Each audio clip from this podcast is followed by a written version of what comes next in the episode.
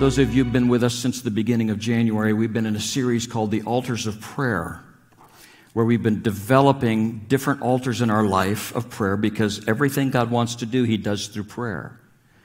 Today is the conclusion of that series and the launch of the next series, because today we're going to speak briefly about the altar of power and also launch into what it means to live a Holy Spirit dependent life a life of Holy Spirit dependency. As many of you know, a few months ago, there were colleges all across the nation that had students that were just waiting on the Lord. It went on for days in some of these places, and subsequent to that, there had been a move of God's Holy Spirit, baptizing a number of them in the power of His Holy Spirit. I heard a testimony this week of a college student freshly baptized in the Holy Spirit, learning what it means to walk in the leading of the Spirit of the Lord. And, and she said, as, as, as God filled me with His power and I began to speak in tongues, I began to hear His voice in some new ways. And she goes, and I was driving by a dollar store and I felt the Holy Spirit say, You need to pull into that store. So this young college student pulls in and she goes, I'm not exactly sure what I'm supposed to do, but she says, I'm learning to listen to the voice of the Lord. And, and as I walked into the store, I'm praying, Lord, what do you want me to do in here? And she says, and there was a lady that was checking out about that time, and, and she looked at the person who was there, and she goes, Is there anybody here that can help me get my stuff to the car? And she says, I quickly jumped in and said, I'll be glad to help you. And, and so she walked with her out to the car, and when she arrived at the car, she just looked at this lady and she goes, Is there anything that I can pray with you about? And the lady said, As a matter of fact, there is. I had COVID a few weeks ago and I've not been able to regain my ability to breathe well. I'm, I'm huffing and puffing and I have no energy. And so this, this young college student, filled with the power and the presence of the Lord, reached out her hands and, and just put a hand on her shoulder and began to pray that she would be healed. And as she was praying, the lady coughed and began to take a deep breath and God healed her instantly. As I was listening to that story, I began to think, I appreciate everything that God does in this room. But if all He does is in this room, then it will die in this room.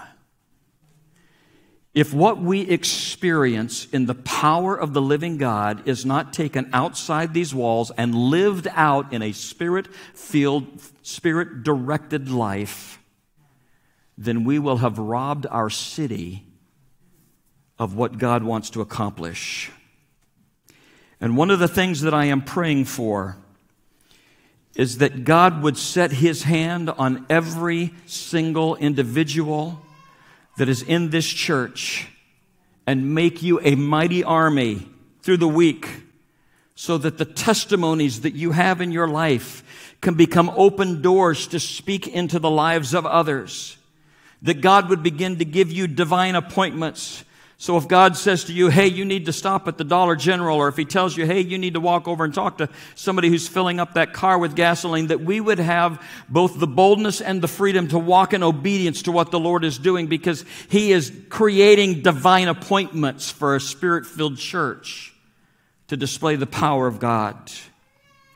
Another one of those college students by the name of Emerson was giving his testimony. He said, I woke up in the middle of the night and felt like I had a vision of, of a lady and what she looked like, and, and she was in the chip aisle of the grocery store.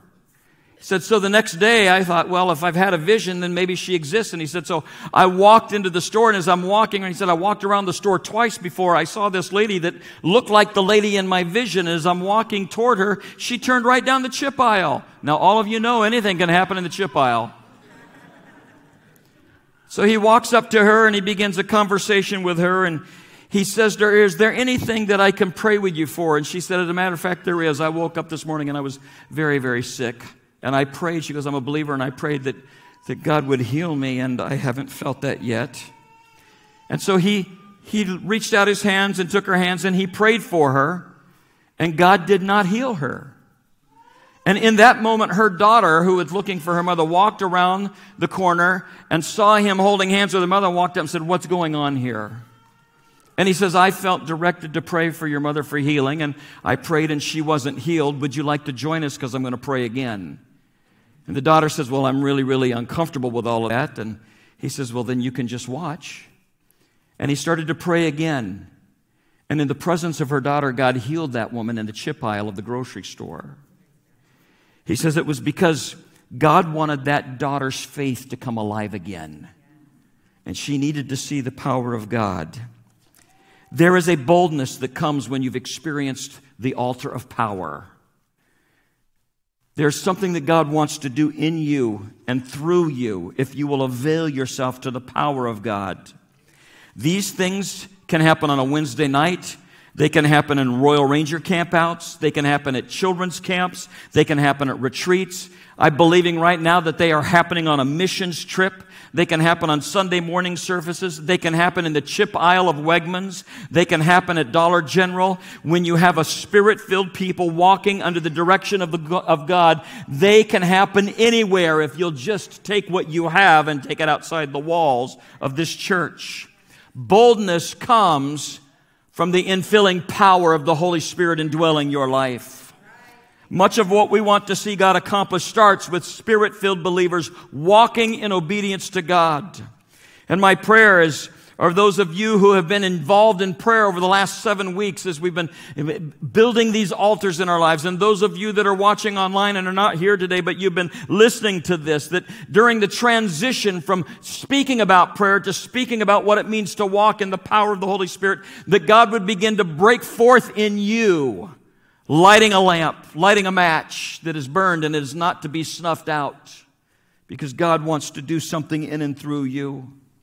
So, over the next several weeks, I'm going to be spending some time and we're going to be talking about and praying about the baptism in the Holy Spirit, the manifestations of the Holy Spirit, the fruit of the Spirit. What does all of this mean? And, and I recognize that there are some of you that come from backgrounds where even the way that we worship just is way outside of your comfort zone. And, and I want you to know God does things outside of our comfort zone.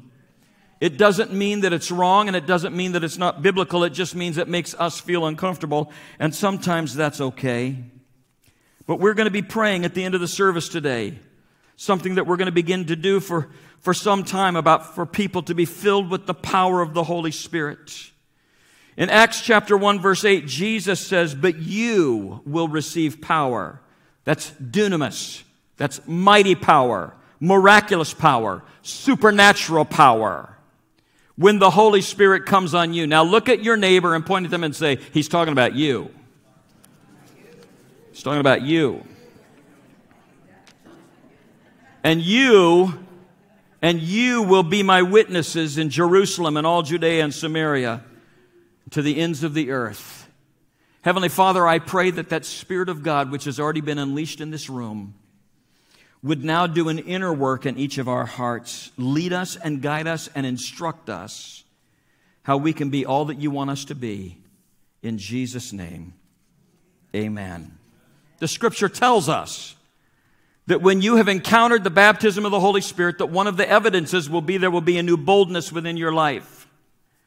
Now, we have been praying for spiritual awakening. We've been praying for revival. We've been praying that, that God would demonstrate more of Himself to us. We've been praying that God would prepare our lives so that we could have everything that He wants for us. This only happens when we begin to make room for Him.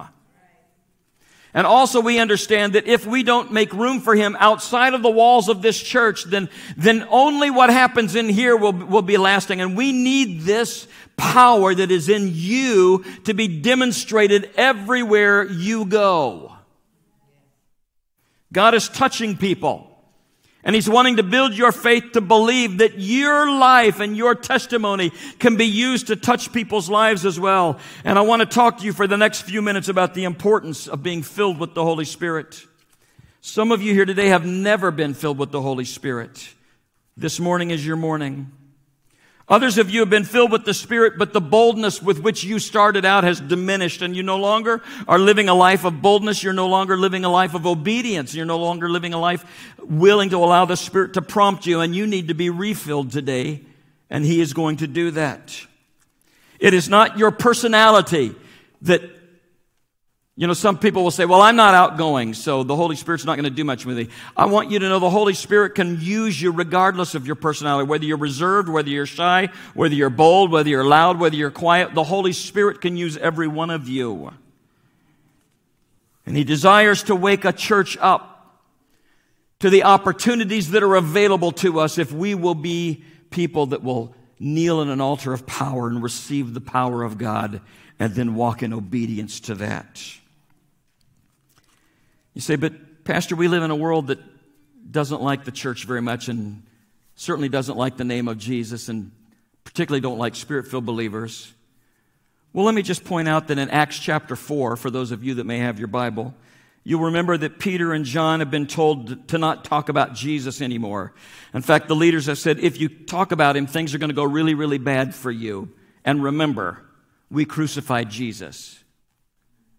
And so what did they do? It says that they went back and they told the church about what had been, they had been warned about, and the church said, okay, in response to the threats in the, the society around us, then let's pray for boldness. In Acts 4, verses 29 through 31, it says, now, Lord, this is the way they prayed. Now, Lord, consider their threats. In other words, we're not ignoring that they're threatening. We're not ignoring that we live in a really rotten society. But Lord, consider their threats. And then what we desire of you, that you would enable your servants to speak your word with great boldness. Stretch out your hand and heal. In other words, Lord, when they tell us to shut up, would you use us to heal people? Because that'll mess them up. And then, Lord, not only would you do healings, would you perform miraculous signs and wonders through the name of your holy servant Jesus. In the name of Jesus, would you do these things? And after they had prayed, the place where they were meeting was shaken, and they were all filled with the Holy Spirit and spoke the word of God boldly.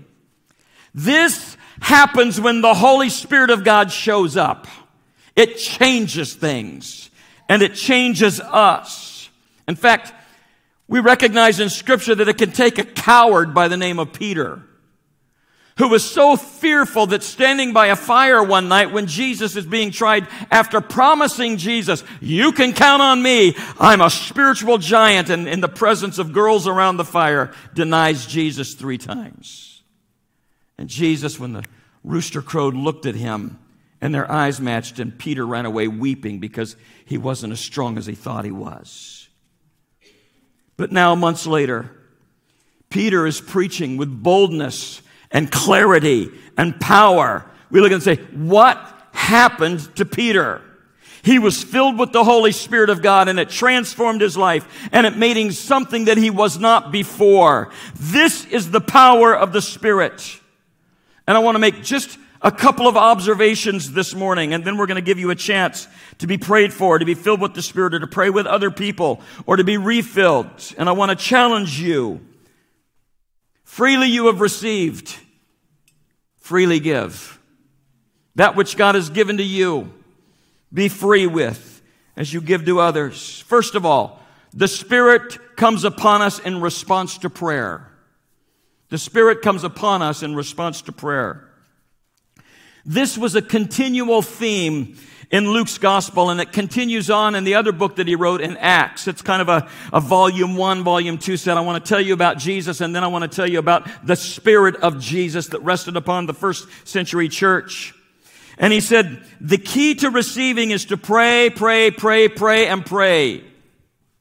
The more you pray, the more you receive, the more it begins to open up the door for what God wants to do. The disciples prayed for 10 days and they were filled with the Holy Spirit. Let me just share with you some of the scriptures. Since everything we believe and everything that I preach and everything I teach must be upon the solid word of Jesus Christ, let me give you the scriptures to support this.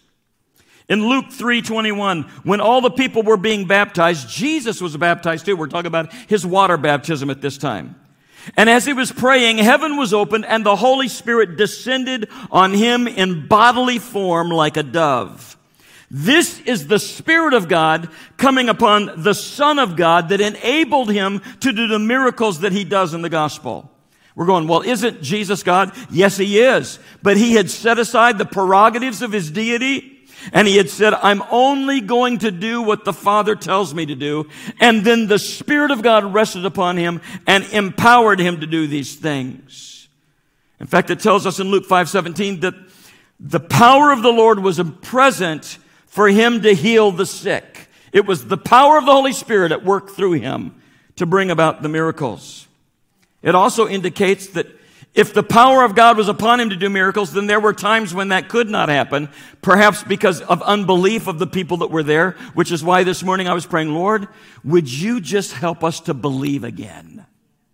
Would you open up in us the ability to believe you for great things?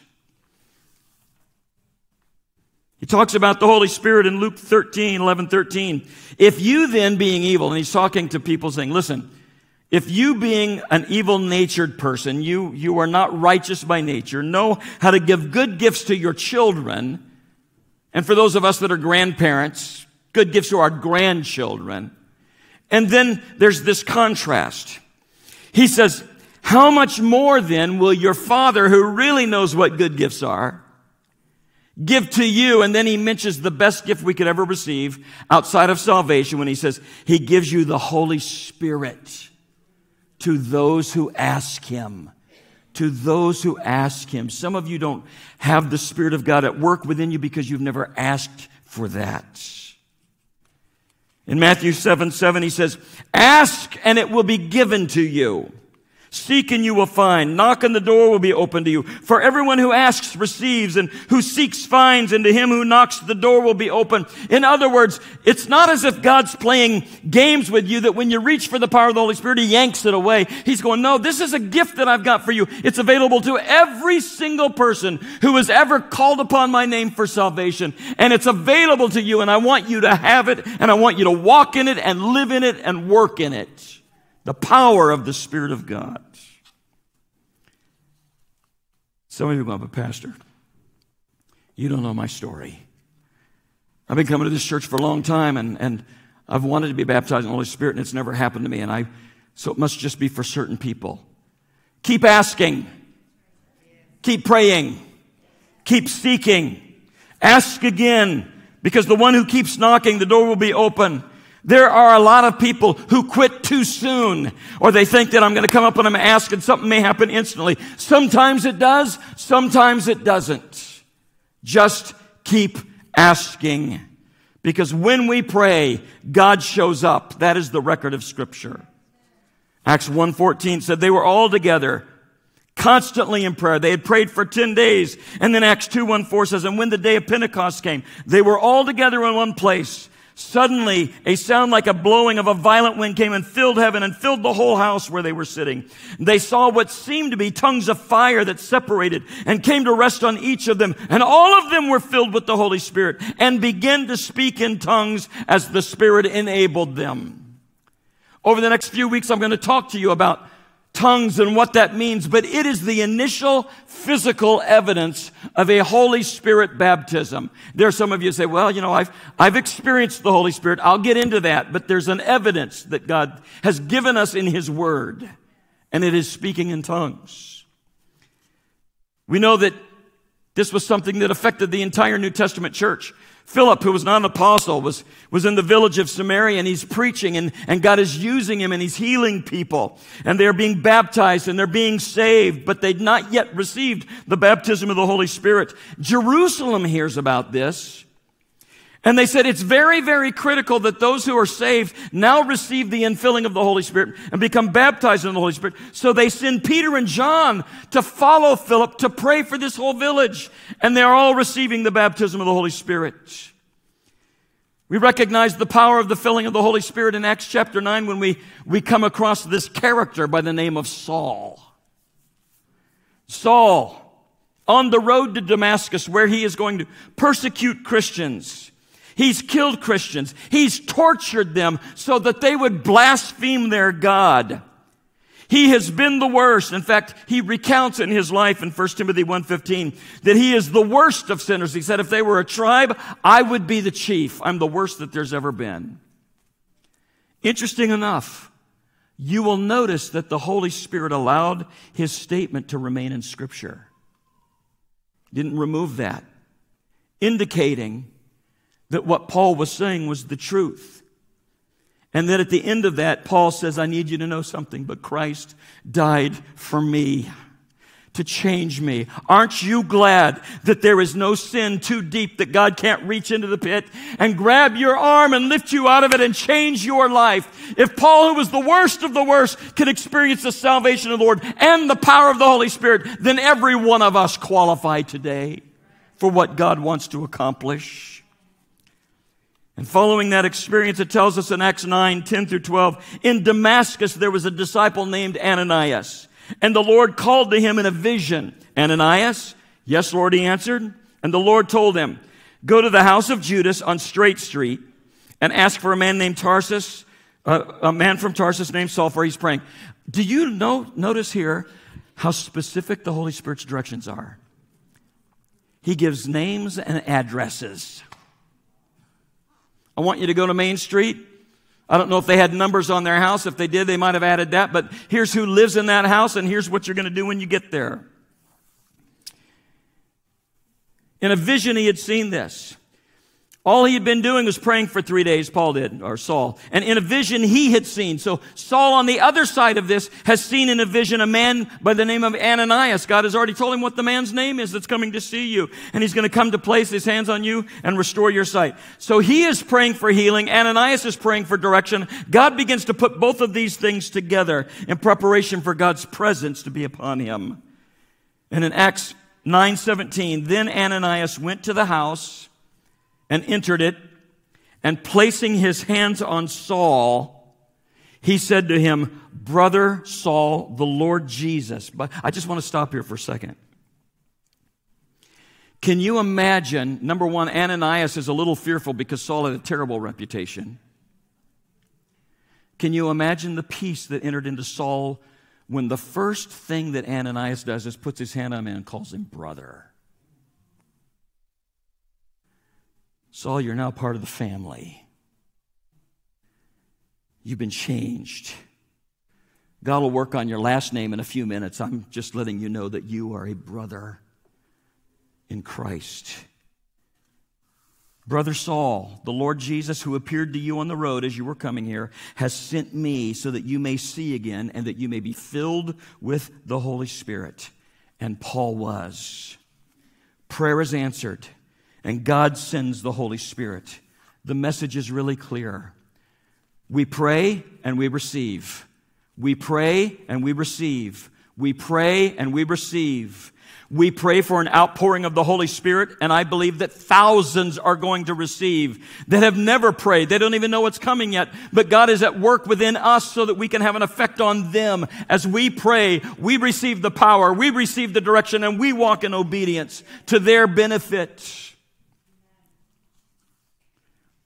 Acts 10, verses 30 through 33, Cornelius answered, Four days ago I was in my house praying at this hour at three in the afternoon, and suddenly a man in shining clothes stood before me and said, Cornelius, God has heard your prayer and remembered your gifts to the poor. So send to Joppa for Simon, who's called Peter. He's a guest at the house of Simon the tanner. There's the address again. He lives by the sea. So I sent for you immediately, and it was good of you to come. Now we are all here in the presence of God to listen to everything the Lord has commanded you to tell us. He'd been praying and seeking God, and now Peter is there. And Peter begins to preach, and this is what happens in verse 44. While Peter was still speaking these words, the Holy Spirit came on all who heard the message, the circumcised believers and those who had come with Peter. They were astonished because the gift of the Holy Spirit just moved outside the Jewish world and moved right into the Gentile world. People that hadn't even been praying for it were receiving because others had been praying. And they knew that it was the baptism of the Holy Spirit because they were speaking in tongues and they were praising God. A spontaneous move of God. Why? Because Peter had been praying, Cornelius was praying, and the people were praying, and God poured it out upon them. And Luke is wanting you to know the connection. It's in the gospel and it's everywhere in the book of Acts. You pray, you seek, and you receive. In fact, Paul, this became so important to Paul that everything that he does in Acts, he, he walks up to people and his questions to them is, Have you believed in Jesus? And they're saying yes. And his next question is, have you received the power of the Holy Spirit? Have you been baptized in the Holy Spirit yet? Because he recognized the need for an internal power, birth of the Spirit within their lives. If you were to run into Paul today and he'd walk through the aisles of this church and say, are you saved? Yep. Have you been baptized in the Holy Spirit? And if you said no, he'd grab you by the head.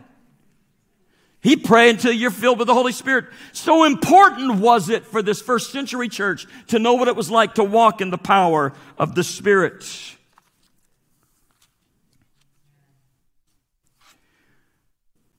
Tuesday night,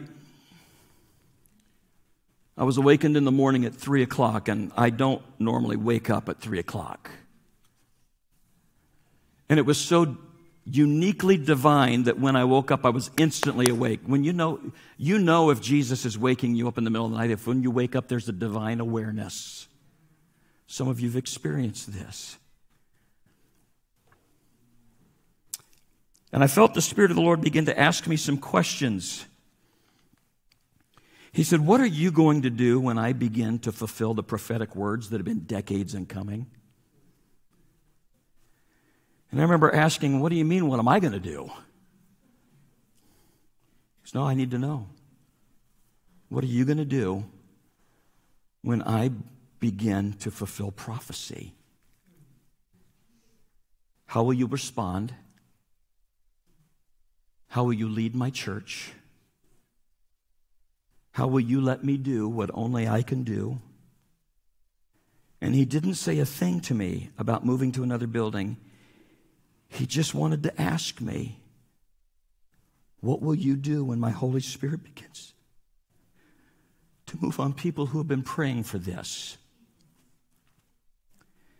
And most of you in this church, you only know me in this setting as a, as a preacher and as one that stands in the pulpit, but if you really knew me, I really am a, I'm a really rather reserved person. I like quiet. I like solitude. I like peace. I like order. I thrive in routine. I like predictability. I love control and I felt addressed in the Spirit. Which of these things that you like stands as a quenching flame to a match that I want to light in this church so that my glory may be seen in this city? It was about that time that there were some things in my heart that I began to recognize, Lord, I I've never considered myself as one that might be able to hinder what you wanted to do. Again, for those of you that know me, three years ago, I was diagnosed with cancer. It was discovered that I had prostate cancer, like a lot of men my age.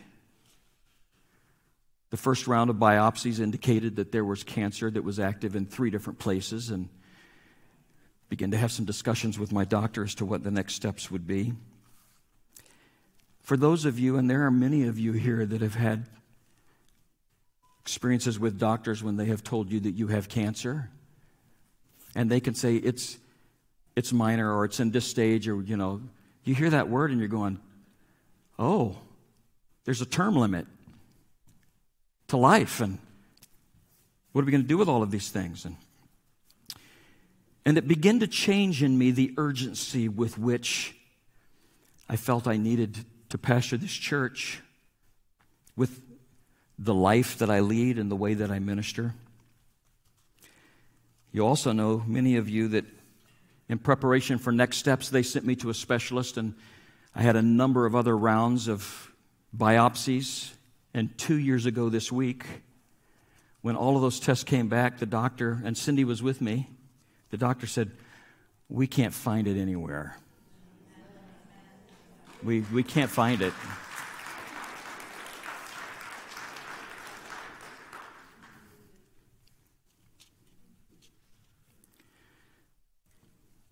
It was around the time that Tom Ward passed away. It was around the time that my, my daughter in law's dad passed away, and there was a part of me that felt guilty for being healed. Beginning to question, Lord, Lord, why me? Why not others? And in the middle of that, I just kind of felt the Lord speak to me and say, Listen, I am still a God that does miracles, and I'm divine and I'm sovereign, and I'll do them the way I want to do, them, and I will do them to whomever I want. But I need a spirit filled church that understands what it means to be equipped in the Spirit, to go out in the power of the Spirit and release their belief for other people.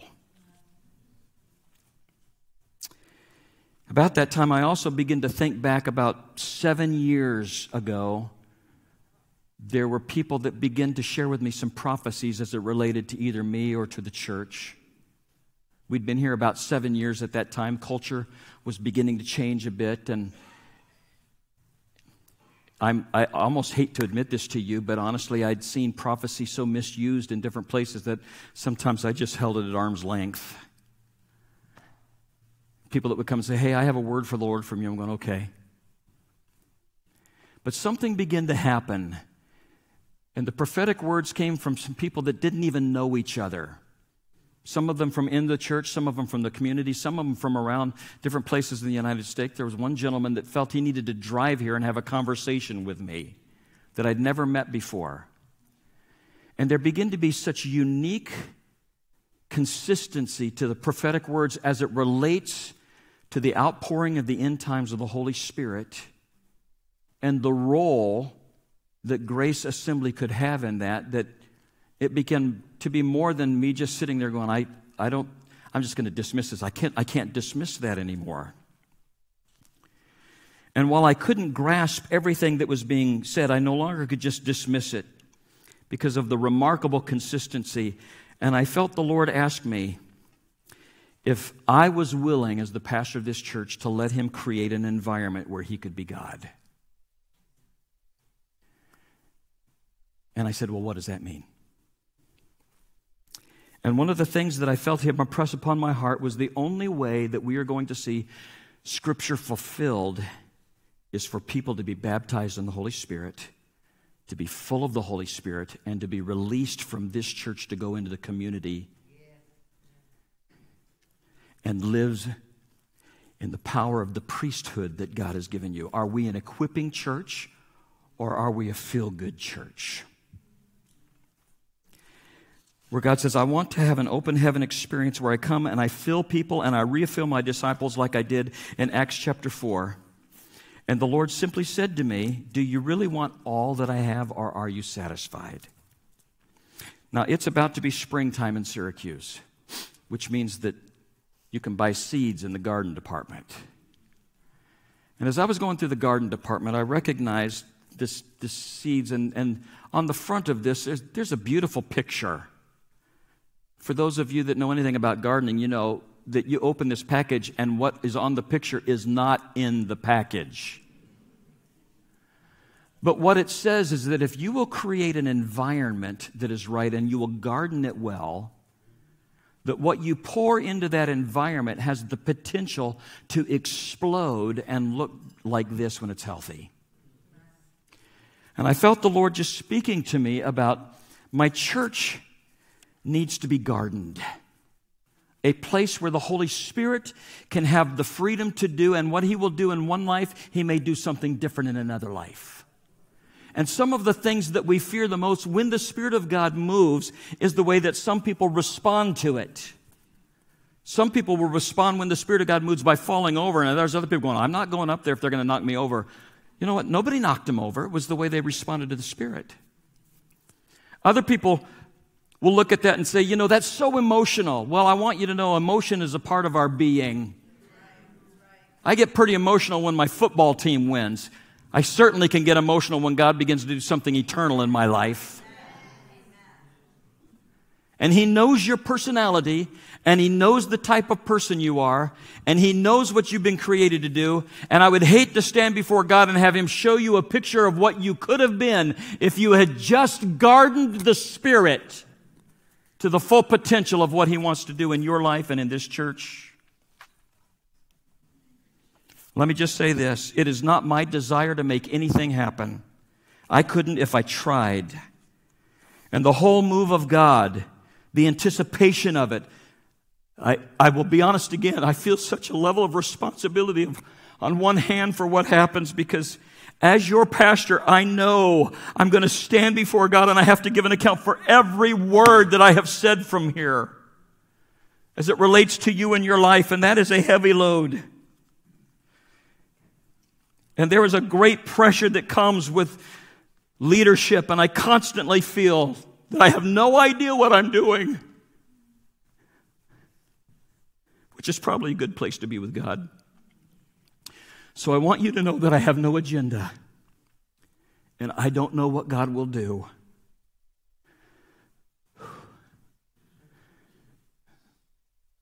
But God wants to do something. Prophetically speaking, God wants to do something. Many of you are familiar with the outpouring of the Holy Spirit at Azusa Street in California 100 years ago. Um, I had started to give my library away, and Cindy was saying we have too many books, so I boxed up a bunch of them, sent them away. Now I'm buying them again. Because I was looking all over the house for my Azusa Street book. True Stories of the Miracle of Azusa Street, if you want to look it up and get it. Some things that took place there. I've, I've folded about every page so far as I'm going back through this, but I just want to share this with you because this means something to us. William Seymour was a black pastor, blind in one eye. They cleaned out a stable to use it as a church because he'd preached at a church, preached on the baptism of the Holy Spirit. He came back that night to preach, and they had bolted the door, locked it with chains, and told him, We don't want you coming back and talking about that anymore. So he went to a stable, and they cleaned it out and set up crates and put boards down for people to come, and, and God's Spirit began to show up in some miraculous ways. One of the stories that I found particularly interesting was there was two teenage boys that were running around during Azusa Street. One of them's name was Ralphie.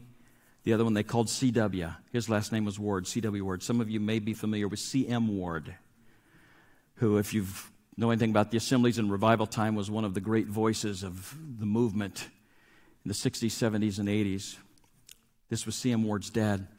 Ralphie was 11 years old when he began to go to Azusa Street because he was intrigued by what God was doing there. Ralphie felt the Lord come upon him and say, I want to use you in some supernatural ways. And so he literally would go to people in wheelchairs and say, If you believe, you're going to walk. And, and he would begin to pray for them. And God did miraculous miracles through an 11 and 12 and 13 year old Ralphie.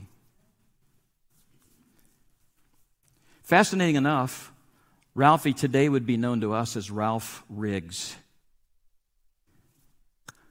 Ralph Riggs is a young man moved from California after the Azusa Street revivals and moved to Syracuse, New York. And he started a church called Grace Tabernacle. Ralph Riggs is the founding pastor of Grace Assembly of God. We are 105 years old.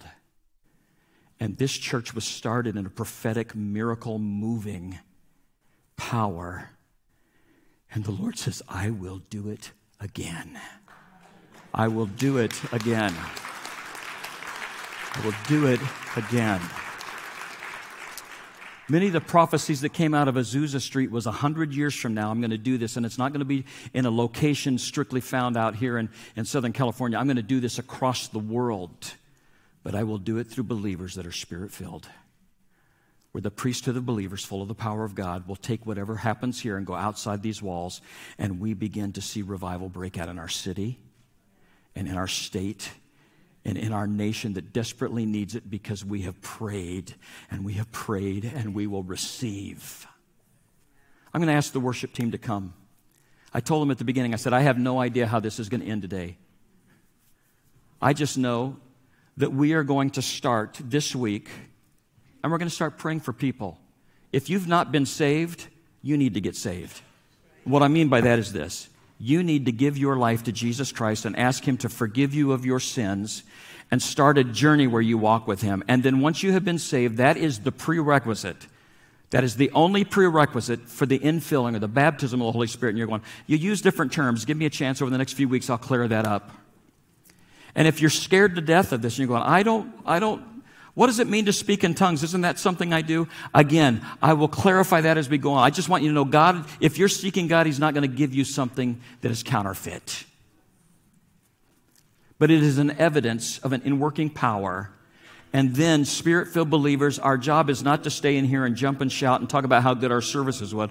Our job is to go into all of the world as the Spirit leads and guides and take the power of the name of Jesus. And when you feel impressed, to go to somebody, you go to them say, I may not know you and I don't know why I'm being, but is there something I can pray with you for? And as you're led by the Spirit, and even if God doesn't answer it just the way you think He should at that moment, don't give up because the Spirit is leading us.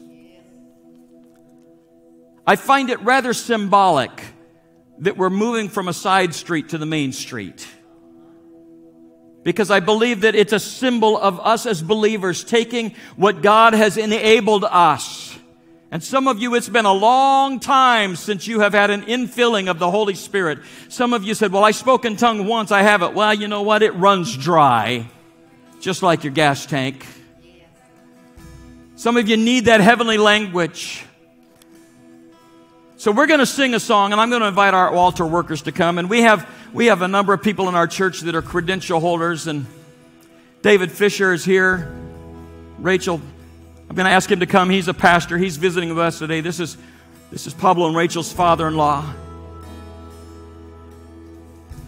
And if you're here and you're not saved, then as we sing, I'm going to invite you to come and just ask somebody, can you just pray with me to, to come to know Jesus?